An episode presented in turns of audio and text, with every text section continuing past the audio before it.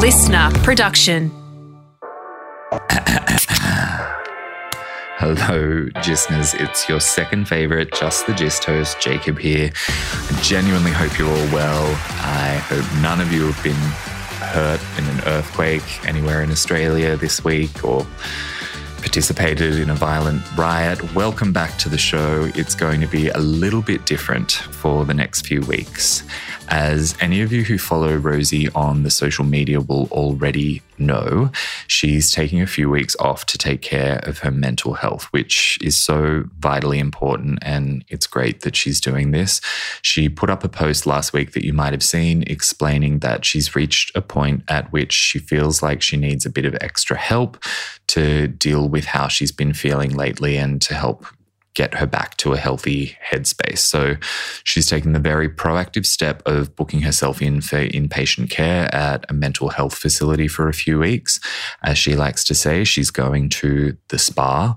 And I'm sure that you'll all agree with me. It's a really positive thing that she's being so pragmatic and so wise to choose to prioritize her well being over everything else. As she says in her post, when physical illness flares up, we treat it without question. It's important to treat our mental health the same way. And she acknowledges that she feels really lucky to be in the position that she's in where she can take this step.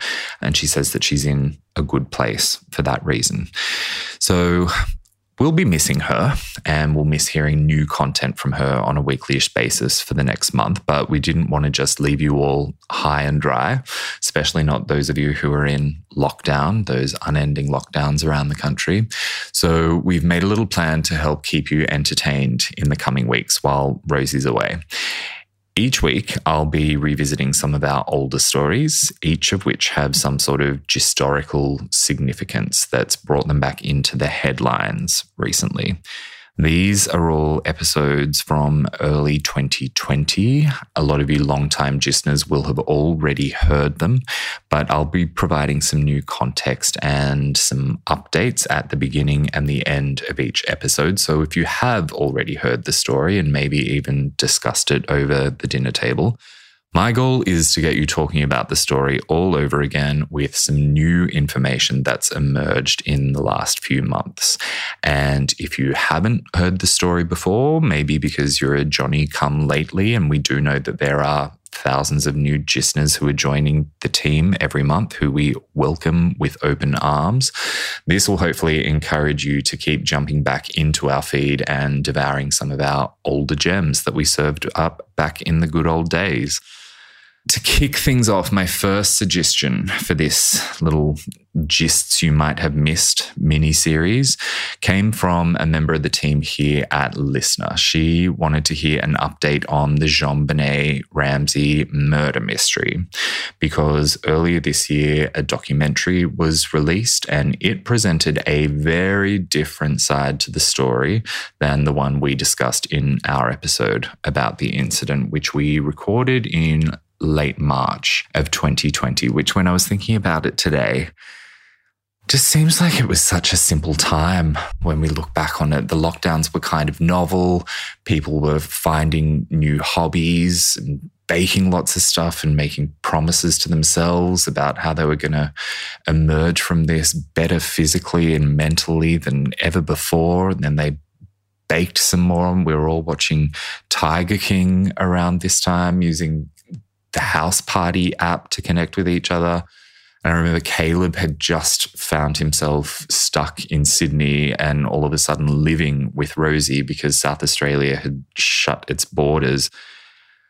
And I couldn't believe that when I was thinking about it, that I felt any level of nostalgia for 2020. And who would have guessed that 2021 was going to outshine and out crazy 2020 and make it look dull by comparison.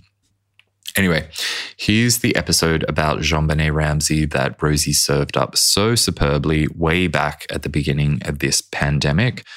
2021 marks the 25th anniversary of JonBenét's murder. The case still remains unsolved, and we've already seen the first of what I'm sure will be a slew of documentaries coming out to mark the anniversary.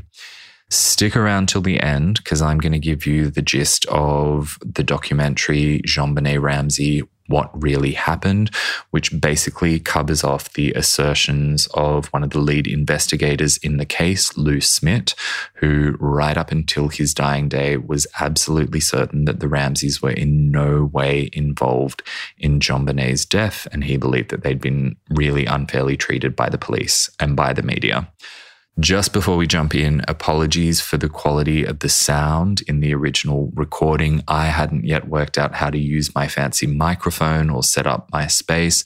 Despite that, I trust that you'll all enjoy the ride and I'll see you on the other side. Wait, Jake, I need to hold on. Uh.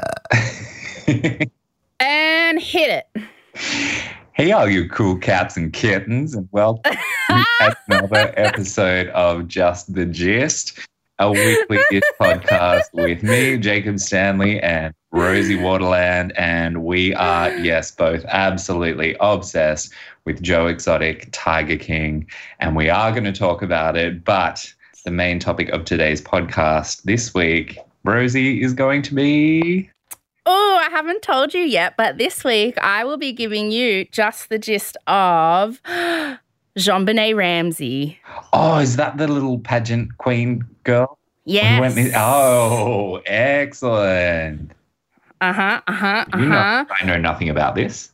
Do you know nothing about this? Nothing whatsoever. I know she was a small girl. I know that she disappeared. I know that there's some sort of conspiracy, but I have no idea who the different players are. Oh, so that's why. Because when I said it to you, I was expecting you to go, "Oh my god," and you just looked kind of like, "Oh," and I was like, "F you." No, no, I just had to run one. files in my brain to be like, I know that name. Yes. Sort of. Yes, it's a little. No, I love a pageant story. All right, well, let's get into it. JonBenét Ramsey Mm-hmm. is, um, yes, uh, a six year old who was very sadly uh, murdered in uh, 1996. People call her the six year old beauty queen, and that's because after she was murdered, the media um, found a whole lot of photos of her in pageants because her mum was one of those mums who would put her into beauty pageants. And P, I think the story was big because she was a, a very like a very wealthy little white girl from a very like wealthy neighborhood, which would make news anyway. Mm-hmm. But then once the media found the footage of her in pageants and the photos of her in pageants, the story just became international mm. news because people were obsessed with it but we'll get to that, I guess. Um, okay, so I'm going to just start at the start, and then I'm going to tell you a couple of theories about what happened because the case is remains open. It's it remains open. It's never been solved. But I have my theory, and um, mine is the correct one. I think allegedly, allegedly. Okay, go. Okay. Okay. So, JonBenét Ramsey was born on August 6, 1990. She had an older brother, Burke, who was three years older than her. So, he was born in 87.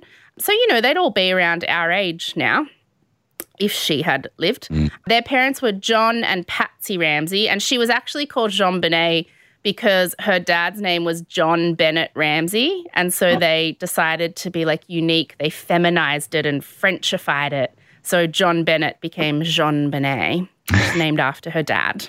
Her family was rich as F. Um, her dad was founder and CEO of like this computer kind of technology company that, um, in the year that she died, had turned over something like a billion dollars. So it was a, it was a lot of money. Like they lived in um, a freaking huge house in Boulder, in Colorado, which is a very uh, wealthy area.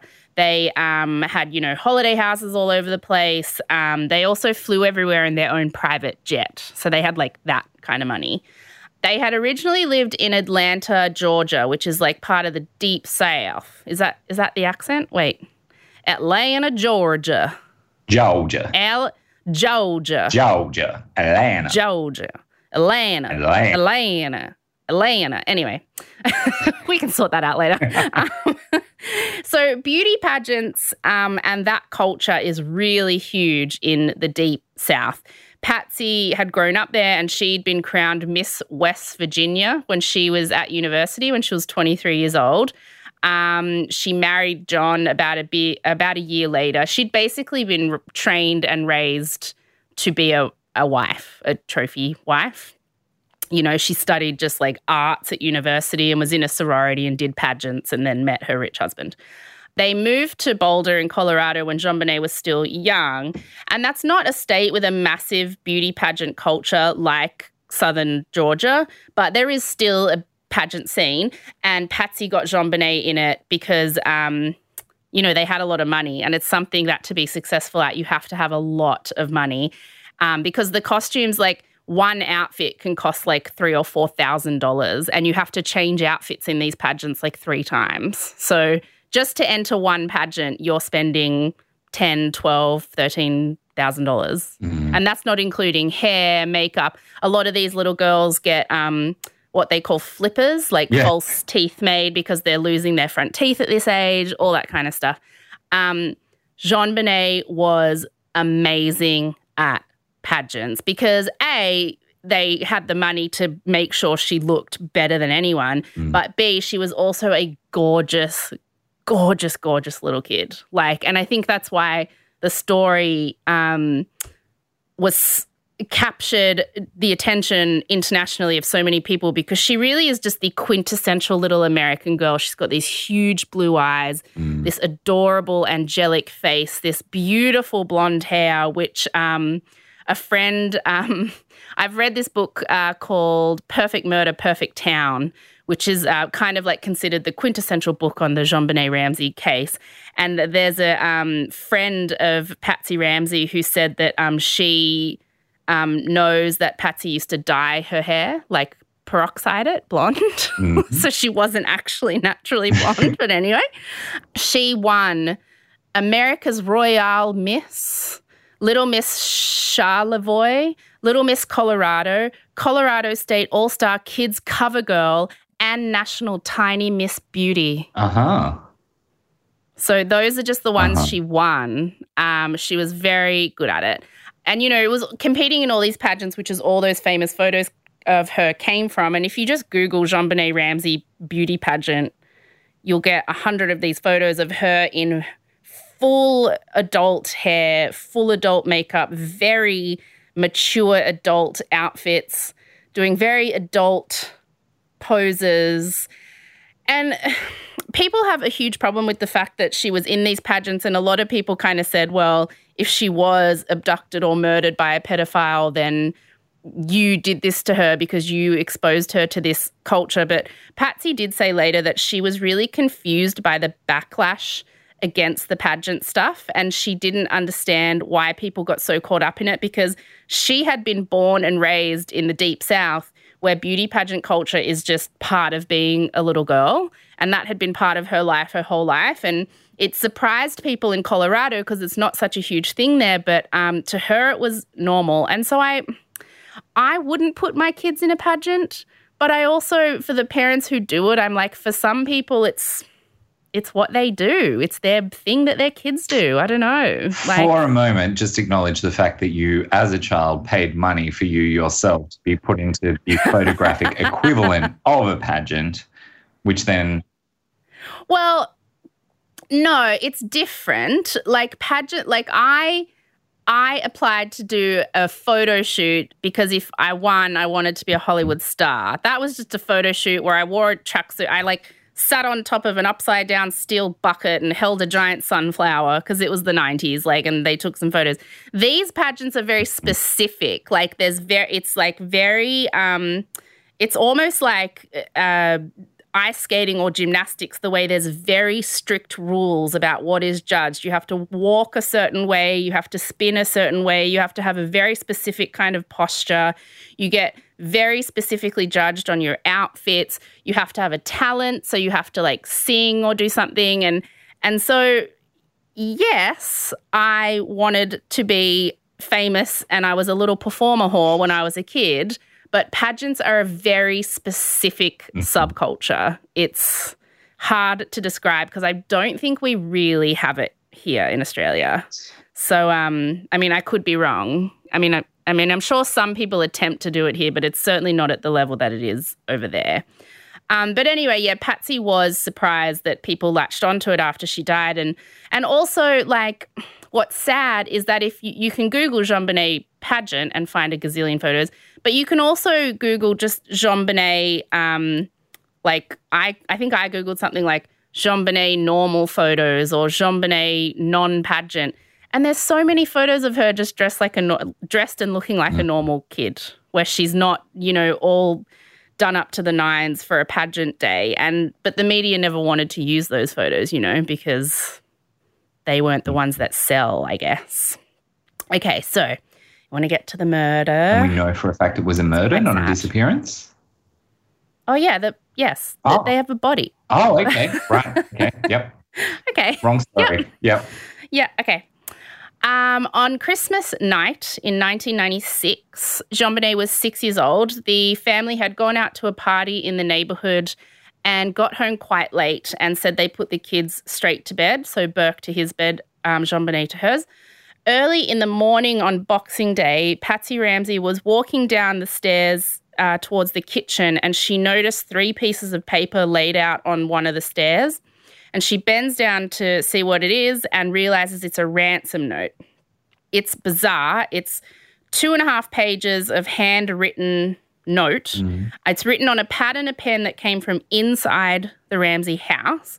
And it said, um, We are part of a small foreign faction who disagree with how the US runs things. They had kidnapped JonBenét and they were demanding $118,000 for her return. And it says, Don't call the police, don't call anyone, just get us this money and you can have your daughter back. Patsy sees it, reads, says she reads the first couple of lines, screams out to John. John comes running down the stairs. They run to JonBenét's room, see that she's gone, and they call the police straight away. The police get there within a couple of minutes. Um, they look at the note, they determine that it's a kidnapping. And here's where the police pretty much start effing this whole thing up immediately. So, what they should do at this point is lock down the entire house, get everyone out of the house, search it, and like go from there. But instead, they do a sort of search of the house. They kind of like look around to see if anyone's broken in. They um, cordon off uh, JonBenét's room to like wait for the forensic team to come and look for DNA or whatever.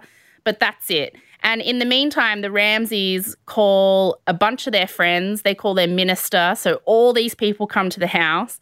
Apparently, because it's Boxing Day, a lot of the police aren't like there's a skeleton crew on at the police department. And um, they send this woman over who just sort of doesn't really know what she's doing. You know, you don't have your, but you know how they say you never want to get uh, have to go to hospital on Christmas because that's when the worst staff are on because like all the good ones go home for Christmas. So I think it was kind of like that, but the police department. And so there's all these people just walking in and out of the house, like nobody's stopping anybody from going anywhere. John is apparently trying to organize for um, this $118,000 ransom money, which, by the way, he points out to the police is the exact amount he got as a Christmas bonus that year. So he kind of plants this seed like it must be someone who knows me or knows my work or knows because that is my exact Christmas bonus amount. So the police are sort of uh, looking around. They've got a forensic team in JonBenét's room. John's organizing the money. And then John is kind of like, oh, I think we'll take one more look around. So he takes a friend. They go down to the basement, and there's a small cellar room off the basement. And uh, John starts screaming, and he sees JonBenét's body in this little cellar room. He picks her up, runs upstairs screaming. Um, he puts her on the carpet in the living room. Patsy runs over and starts also like touching her and screaming. Apparently, she's uh, quite stiff, which means she's been dead for a while because rigor mortis has um, set in. Um, there's duct tape over her mouth. There's nylon cord around her wrists and her neck, and there's a blanket, uh, white blanket, sort of covering her body. And everyone just sort of starts running over and touching her, and, go, and like this one police officer there is kind of like, um, like, hey, maybe don't.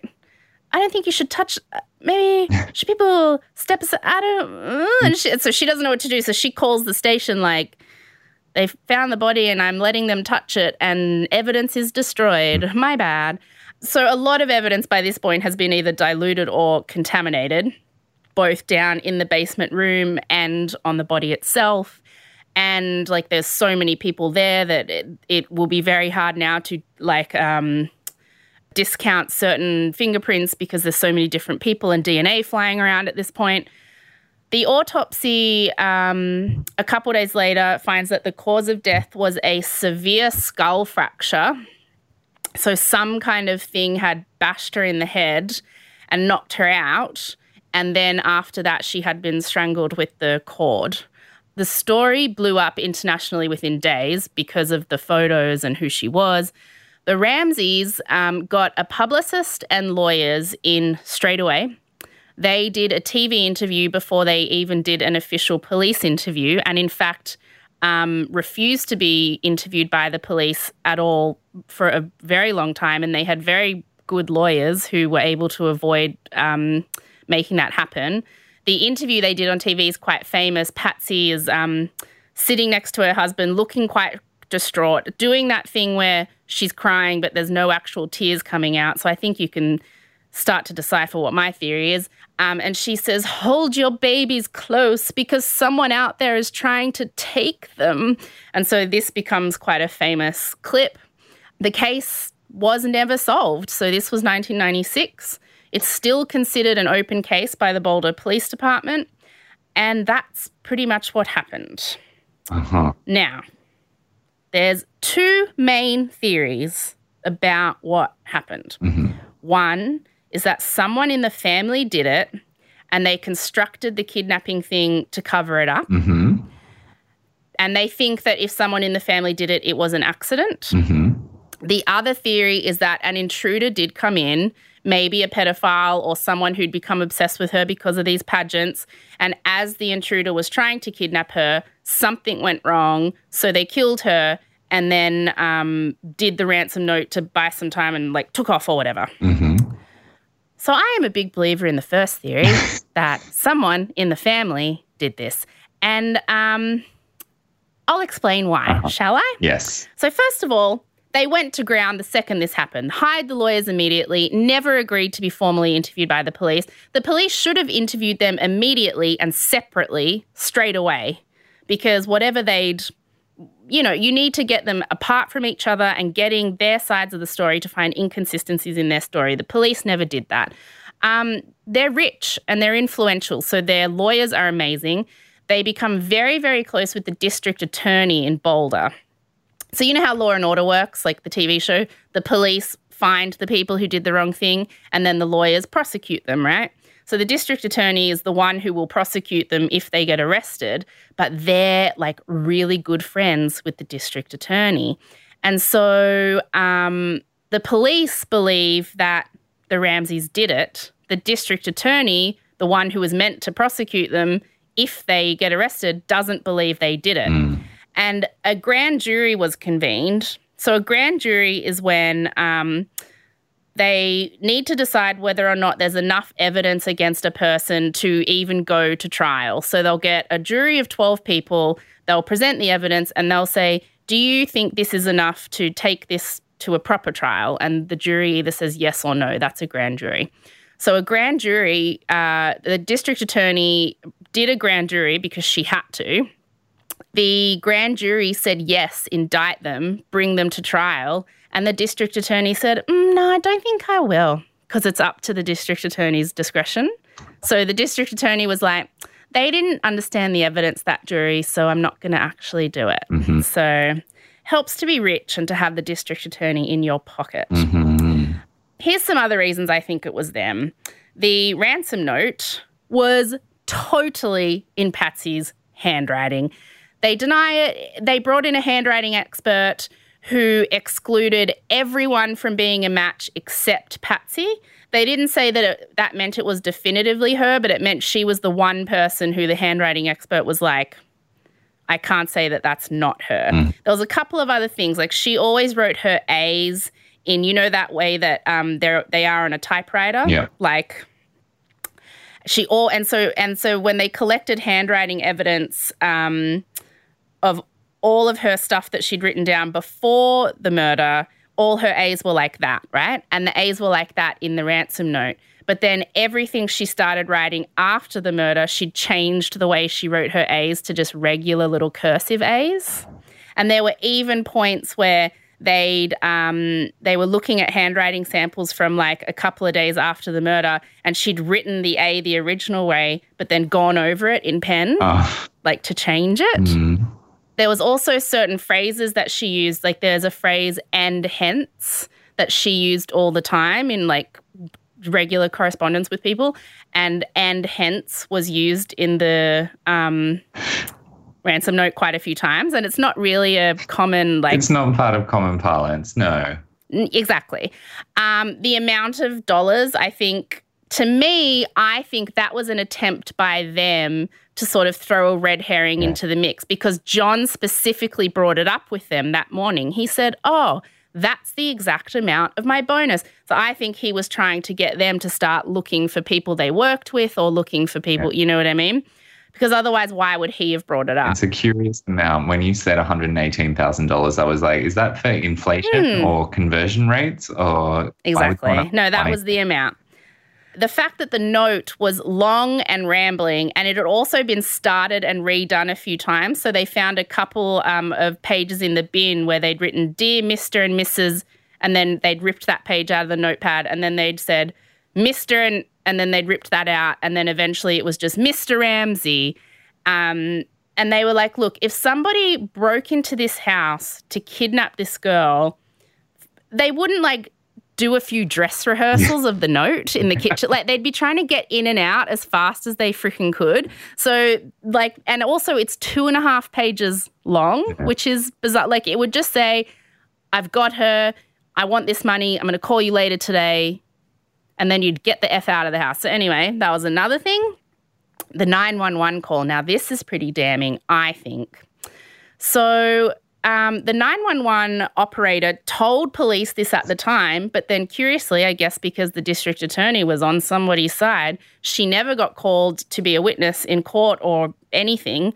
Um, and it was only 20 years after the murder that um, when documentaries were getting made about it on the 20 year anniversary of the um, case that the 911 operator who took the call from Patsy that morning finally told people what she knew. She's like, I haven't been hiding this. I tried to tell the police, they never seemed interested. So on the morning that Patsy called 911, she was like, "Somebody's got my baby, my baby, you've got to come, you got to come." And then and and then she thought she hung up, but she didn't hang up the receiver properly.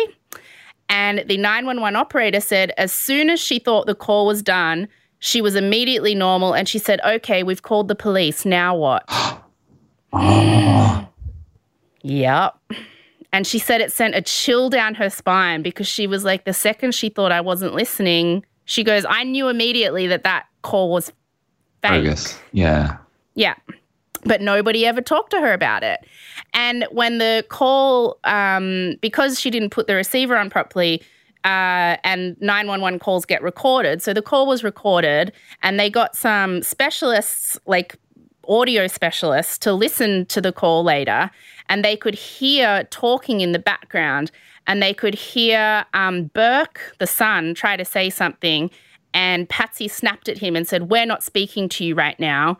And then she said, Oh, what did you do? And then Burke said to her, Why? What did you find? So that was all recorded on the call as well. Just saying. Okay, where John found the body. He had sent the police down to the basement earlier that day. Huh. And when they came up and said they didn't see anything, friends in the house said John said seemed really exasperated and a bit thrown by the fact they came up from the basement and said they hadn't found anything. And so he later went down with a friend, a friend who later um, it was like his best friend and later turned against him saying he thinks that they did it. Mhm. Um, he John later went down to the basement opened the side cellar door to the a little room that unless you knew that room was there, that's why the police probably missed it because it's one of those rooms that you unless you know it's there, you're going to walk straight by it. Mm. Now the friend said he opened the door, but it was pitch black in there and John started screaming, "My baby, my baby." But you couldn't see anything in there yet. And so his friend was like, What are you screaming about? I can't see anything. And then they walked in, and right towards the back of the cellar room is where they found her. And so the friend was like, It seemed like he knew she was in there already. Mm. Another thing, I think Burke did it, the son. hmm And here's why I think. Investigators found a few things. Apparently, in their interviews of people, he was very jealous of his sister and they had a very contentious relationship, which is normal. I mean, me and my older sister Rhiannon fought like crazy. Um, but this was a bit weird. Like the housekeeper said a couple of times, she had found that Burke had done a big shit in JonBenét's bed. Like, my sister did some weird stuff to me, but she never shit in my bed. and you shat your own bed, but never anyone else's. yeah, I, I did that myself. Apparently, he could be quite violent with her, like um, in quite nasty ways. Um, also, a police investigator, when they were going through the house, found in the office a child psychology book, um, and the page inside had been bookmarked. A page inside had been bookmarked, Mm. and that page was all about um, violent sexual tendencies in children and incest.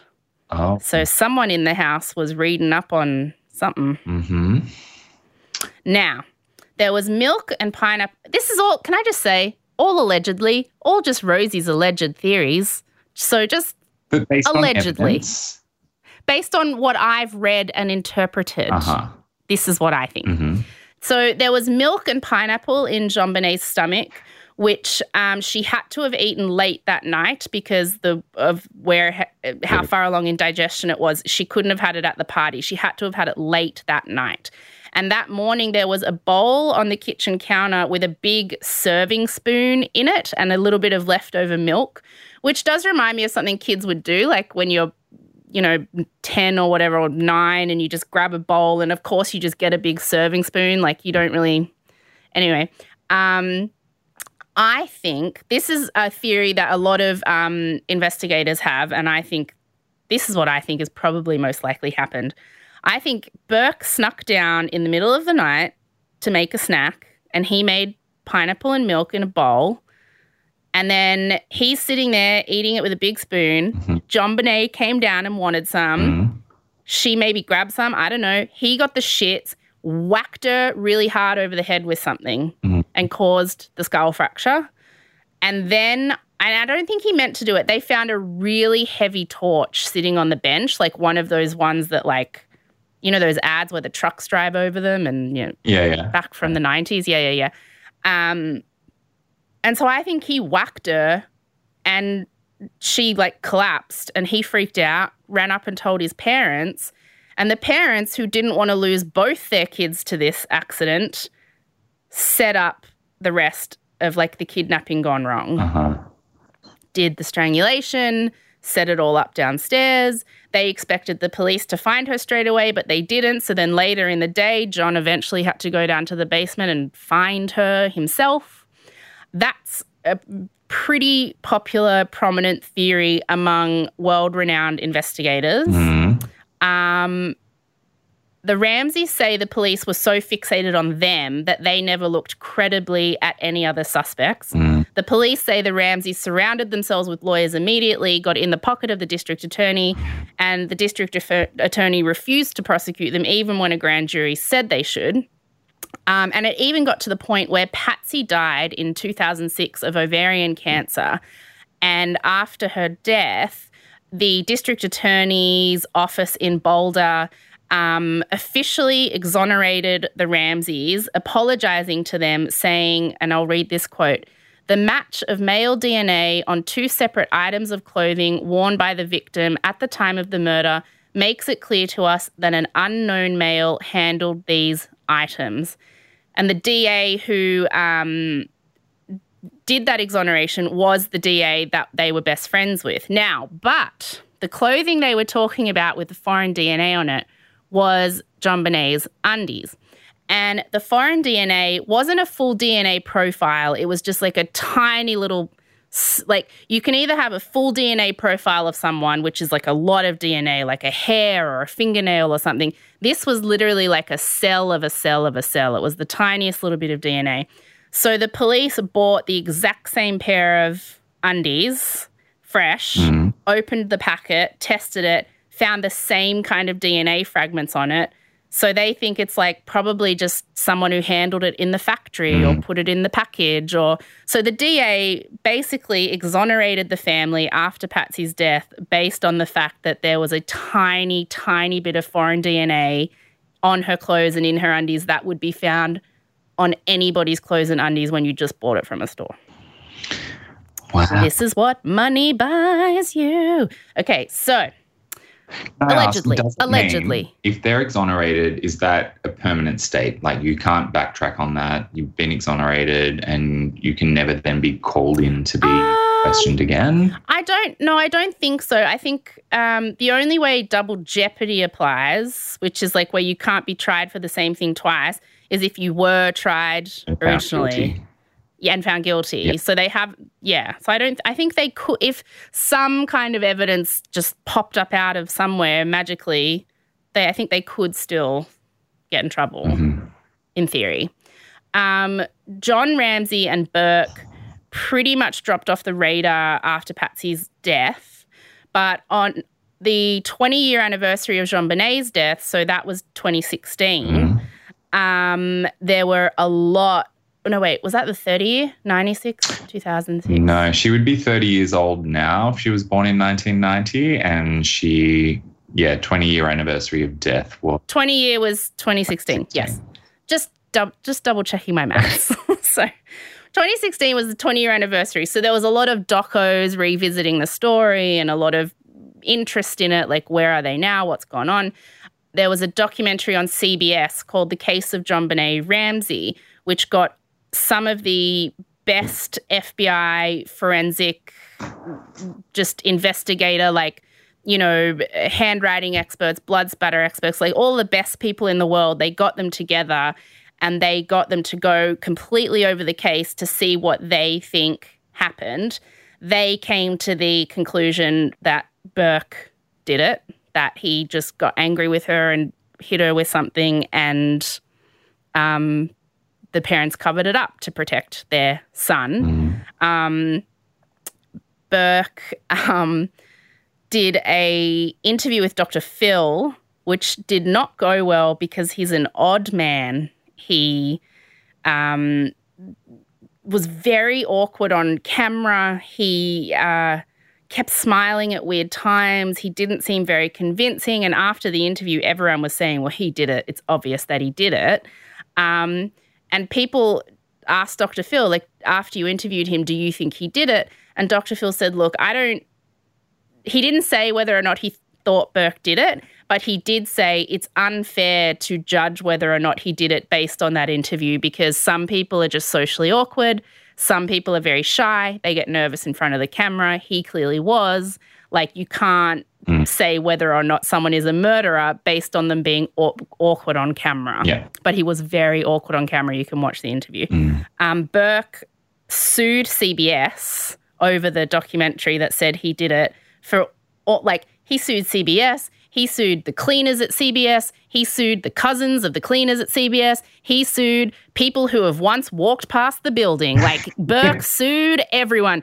Basically, all the suing was for like almost a billion dollars, yeah. which is why I keep saying allegedly, allegedly, allegedly, allegedly. Uh-huh. Um, it never really went anywhere though, and they apparently settled out of court for a sum that was n- nowhere even close to that. But I mean, they didn't settle it in a way that got rid of the documentary because you can still watch it. Mm. Um, and so, I mean, that's sort of where Burke ended up.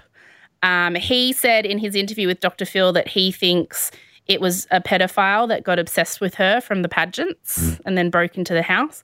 There has been famously in the news A couple of pedophiles have falsely confessed, have said, I'm the one who killed JonBenét Ramsey. So they've brought them in, they've interviewed them, they've asked them for certain details.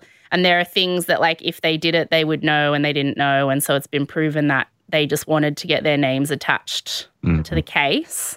There are some people who do truly believe that it was an intruder and that the Ramseys have been unfairly maligned for this for years. Mm. I just don't think that's that likely. And because this is just the gist, I can't be bothered going into all the reasons behind that theory because that would go forever. Mm. But I will say that that is a theory. And there is just as many reasons as I gave you as to why I think the family was involved. There are just as many reasons to explain why it was an intruder. Mm. So people say that this case is like, um, what's that ink blot test? Rorsch, Rorschach. Rorsch- Rorschach test. Yeah. People say this is like the Rorschach test of true crime. Mm. The way you look at the clues and interpret them and decide what you think it is is, you know, everybody's different. Uh-huh. So that's the case of JonBenét Ramsey. Very hmm. sad. I mean, because I think it's so sensationalized and so nuts. And even the way we're talking about it now, what people forget at the end of the day is that it was a little, it was a six year old little girl who Yeah. died. Yeah. And it almost became like she was never a real person because it was just this story and these photos of her and and yeah, it was she was just a sweet little girl. She became a doll. Yeah, she became a doll forever. Yeah. Um, that is really, really sad. I mean, I didn't even know that she was no longer alive, uh, Mm, been murdered in a really horrific way. Um, yeah. I'm still hung up on who the hell eats milk and pineapple.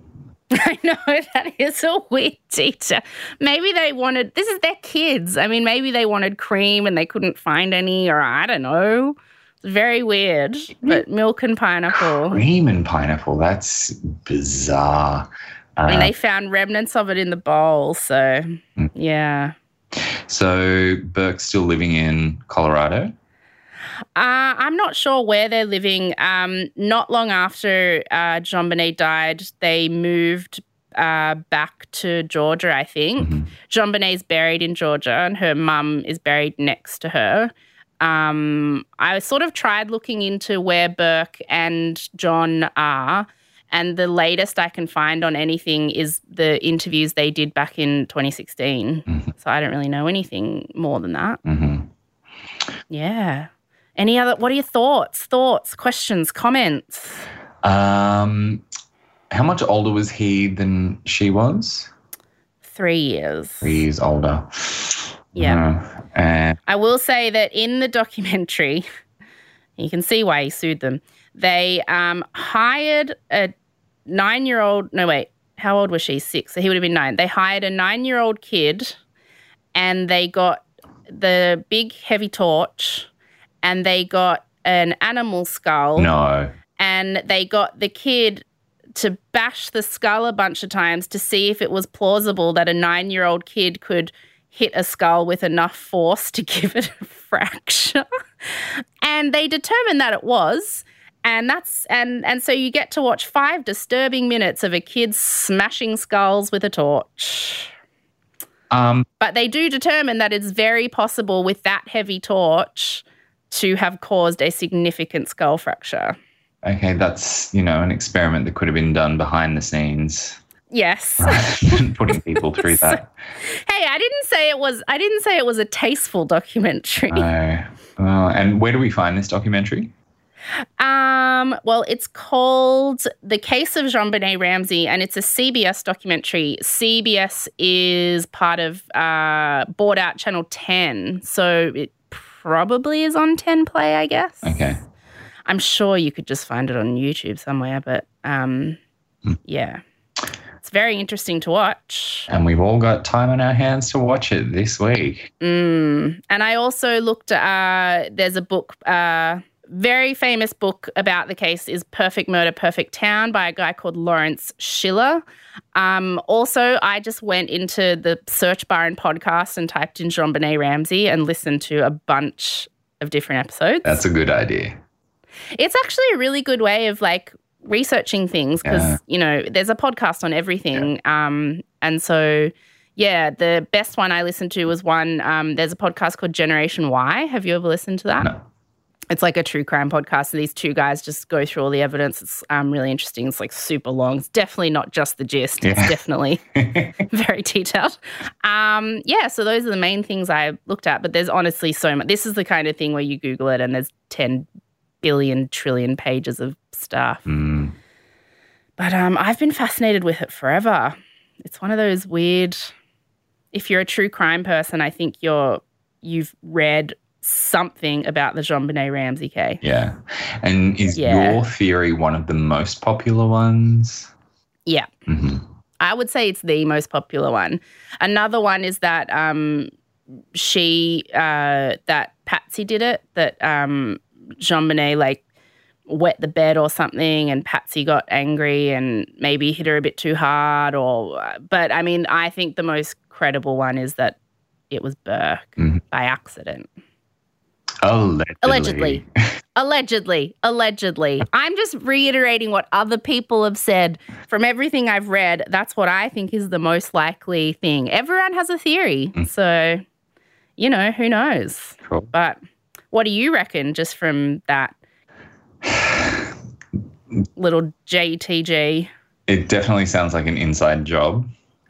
Mm, And everything that you say seems to stack up as a very possible narrative for how things went, allegedly. yep. Allegedly. Allegedly. Allegedly. But it's really Okay. sad. I know it's really sad. Yeah. It's really sad. Mm. It's like a real lit, tiny little human life, you know? And it's like people just, she gets forgotten. Like the name JonBenét Ramsey just makes people go, oh, that weird little beauty queen. Uh-huh. Like nobody actually thinks of it any in any more sort of depth than that. And I think that's really sad. It's a real little girl. Okay, so here we are, almost exactly 25 years on from the tragic, brutal murder of this little girl with no conclusive answer as to who did it, but still with lots of speculation swirling in the form of documentaries and articles and podcasts. And I can't say there have been any major breakthroughs in the last 18 months since we released our episode, but we have started to see the anniversary documentaries come out, starting with the one that I already mentioned, came out at the beginning of this year called JonBenét Ramsey What Really Happened. This was made by the Discovery Channel, and I'll tell you straight up, it could very easily be interpreted as John Ramsey's attempt to sway public opinion in his favor before more documentaries come along later in the year, which no doubt they will. As Rosie said in our episode, there's a pile of evidence that points to the killer being an external intruder, and this documentary presents that evidence exclusively as proof that they're putting forward that the Ramseys were totally innocent. And if you were to watch it without a lot of background information, you'd more than likely be convinced that the killer must have been an intruder. I'd recommend watching it if you're even the slightest bit curious, but if you don't have the time or the inclination or the Foxtel subscription in Australia, but pro tip, you can just get yourself a 10 day free trial like I did.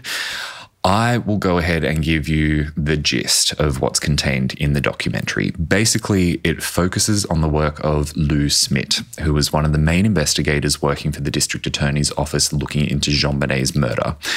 And Lou had been asked to come out of retirement to work on the case because back in the day, he had been the best of the best all throughout his career. He'd been a homicide detective for decades, then he'd worked for the coroner's office and then for the district attorney, and he'd successfully put more than 200 murderers in jail.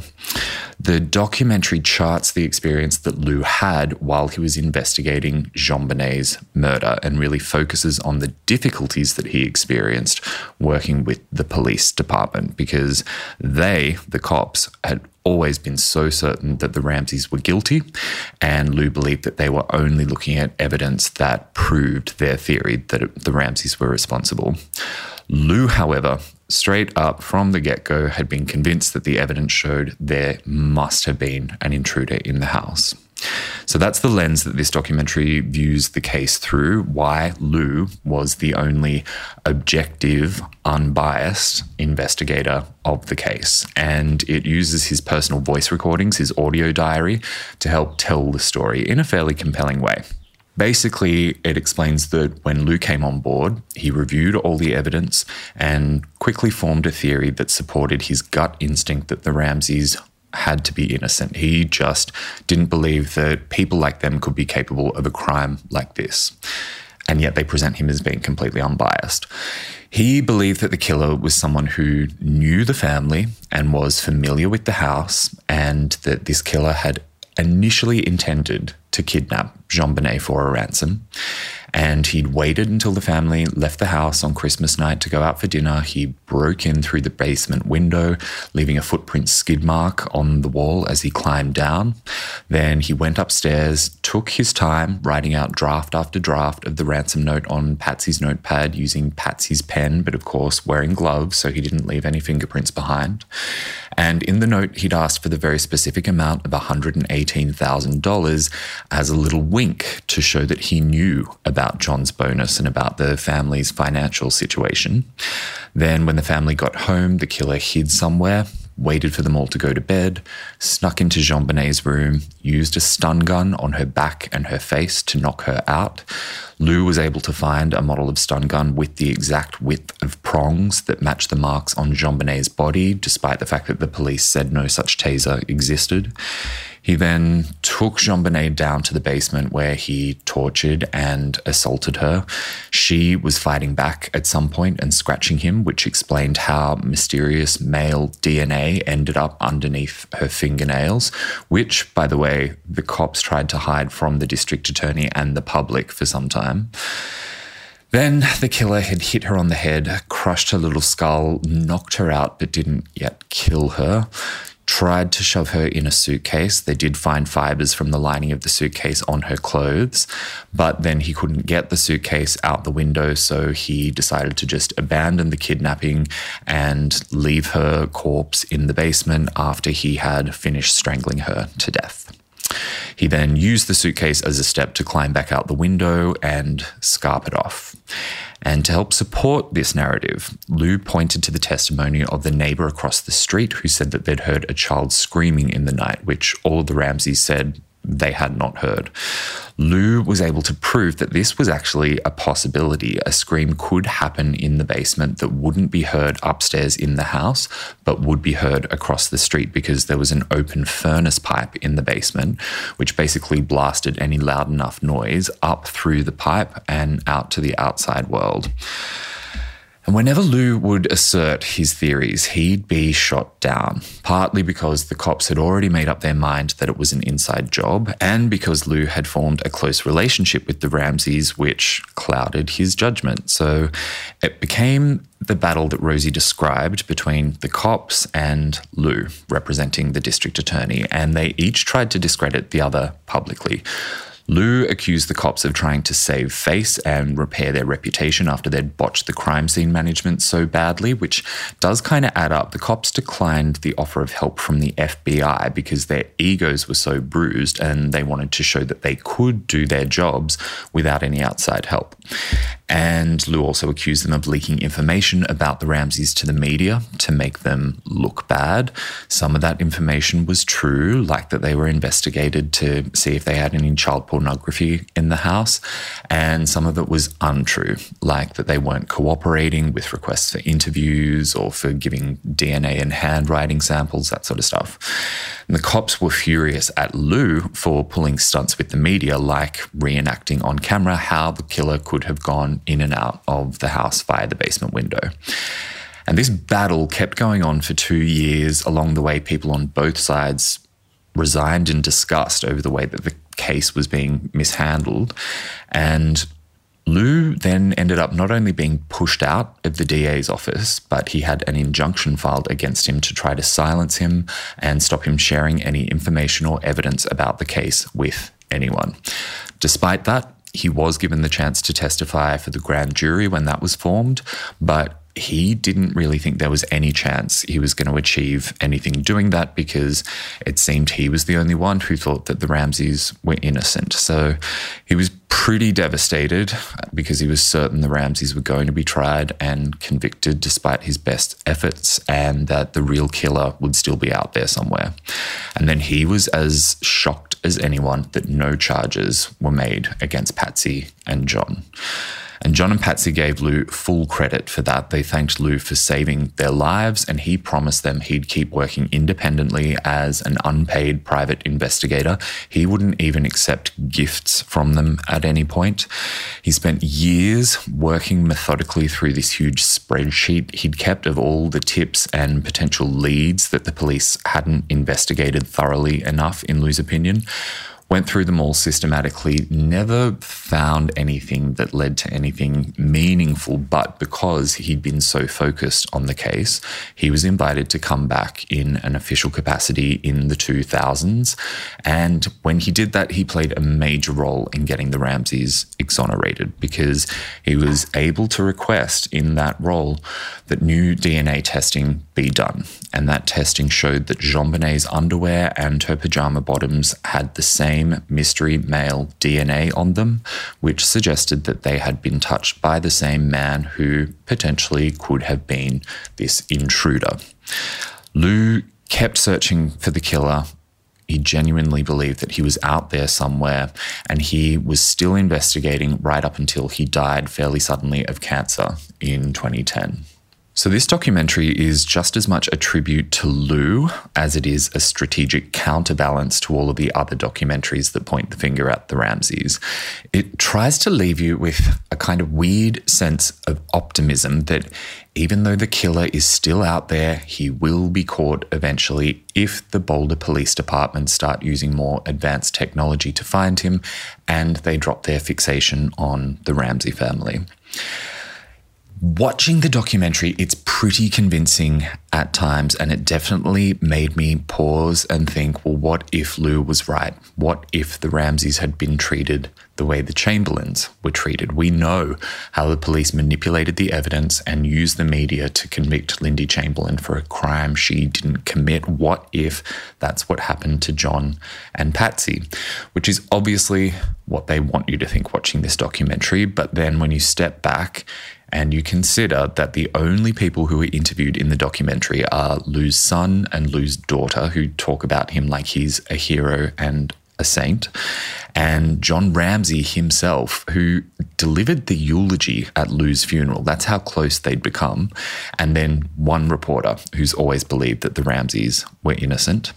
And then you layer on top of that the fact that they don't reference at any point in the documentary the 911 call or the undigested pineapple in JonBenét's stomach, and there's no discussion whatsoever about Burke's behavior when he was a child or when he was an adult.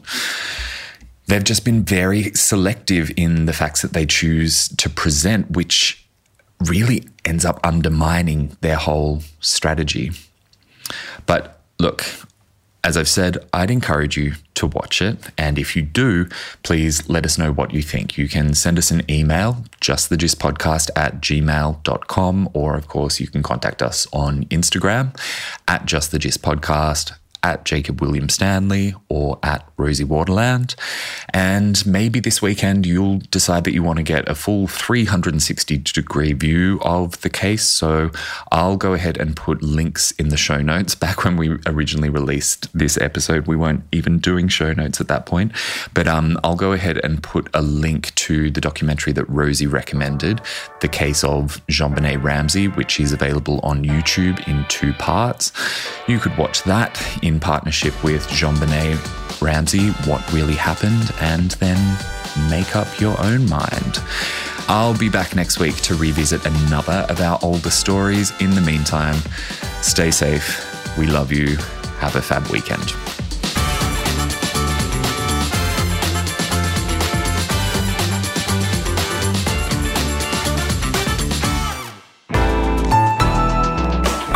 Listener